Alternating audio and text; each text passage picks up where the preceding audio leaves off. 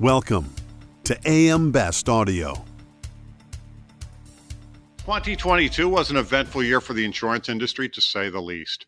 From record inflation to massive catastrophe losses, the industry certainly had plenty to contend with.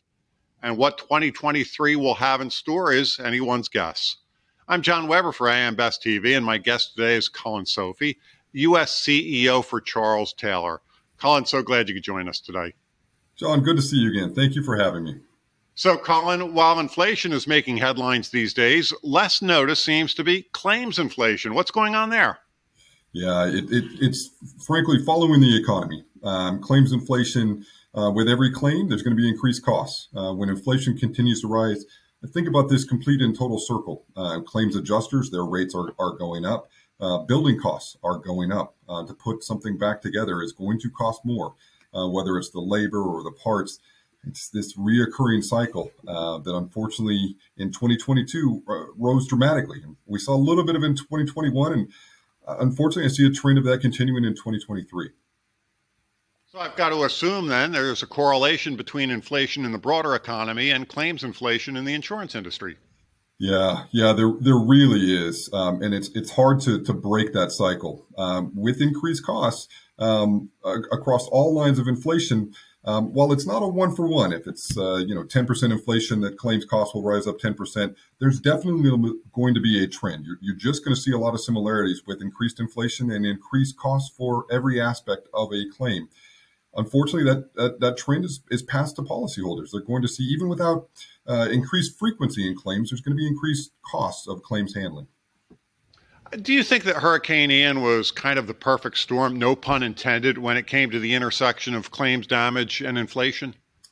Yeah, it, it really was. I think it was the first big name storm to hit the mainland in the U.S. in 2022.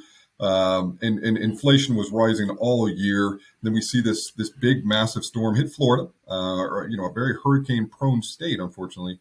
Um, and it, it really was the the to your, to use your analogy, the perfect storm of rising inflation right at the third quarter of the year, uh, right right when everyone was was sort of eager to see what would happen when uh, we have all this raising in, in inflation costs um, and claims uh, handling, and, and really where that would go.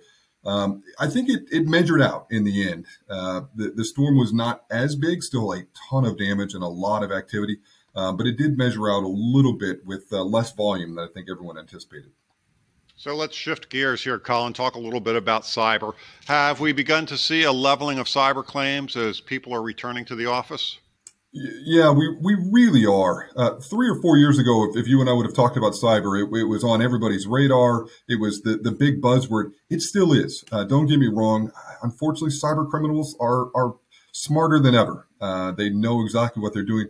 But I think there's uh, sort of a almost a leveling of understanding of what a cyber attack will be and how to better respond and, and how to um, maybe inform policyholders of what that looks like. So it is leveling out a little bit it's still there. Uh, it's still a big trend. It's still something that we need to be aware of uh, at all times. But as people are returning to the office, we're becoming more aware of what to do about potential cyber attacks.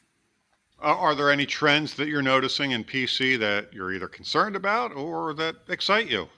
Yeah, a little bit of both, actually. Um, I, I, think the trend over the last couple of years is that uh, the risk managers and policyholders um, almost need more out of every service. Um, whether it's more education um, for what that risk may be, but it, it, really is providing the policyholder or the risk manager um, more information, more data. Um, that's exciting to me. It is it is educating everyone in the process of what to expect, what to see, so that um, they understand that entire process better. That that is really exciting. And then the technology. Uh, the technology is just amazing. It's it's really become something that uh, the insurance industry, I think, lagged behind uh, the the rest of the uh, the world for quite a while, and, and now it's changing. It's it's incredible to see what some of the new technology is. Okay, you mentioned technology. I would be remiss if we didn't talk about insurtech. What do you see for the year ahead when it comes to insurtech?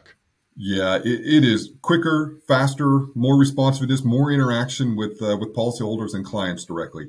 Um, I mean, amazing technology that a, a policyholder with with their iPhone, with their Android, um, can click and, and see uh, their damaged property from from remote. Um, they can see measurements. They can, uh, in real time, actually put together an estimate um, through their phones, through their Androids. That is pretty incredible.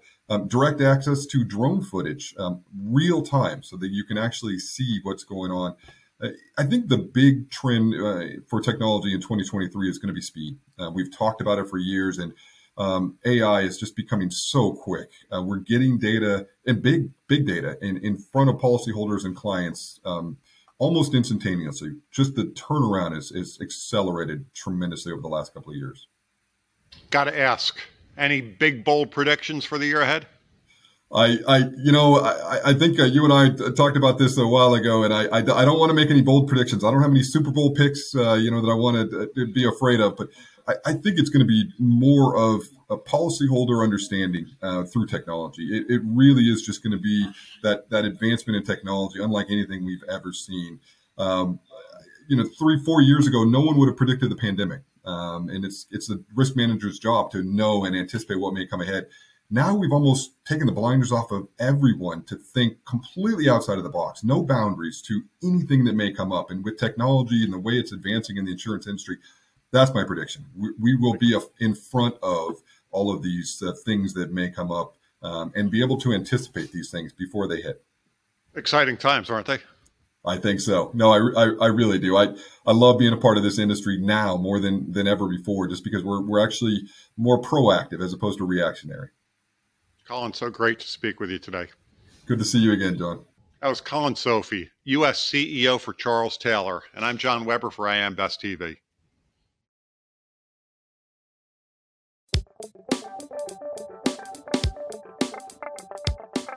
Looking to get the full attention of the insurance industry? We have the platforms that will do just that. Whether it be AM Best TV, AM Best Audio, Best Review Magazine, or Best Day. Find out more by calling AM Best Advertising Sales at 908 439 2200, extension 5399, and have a great day.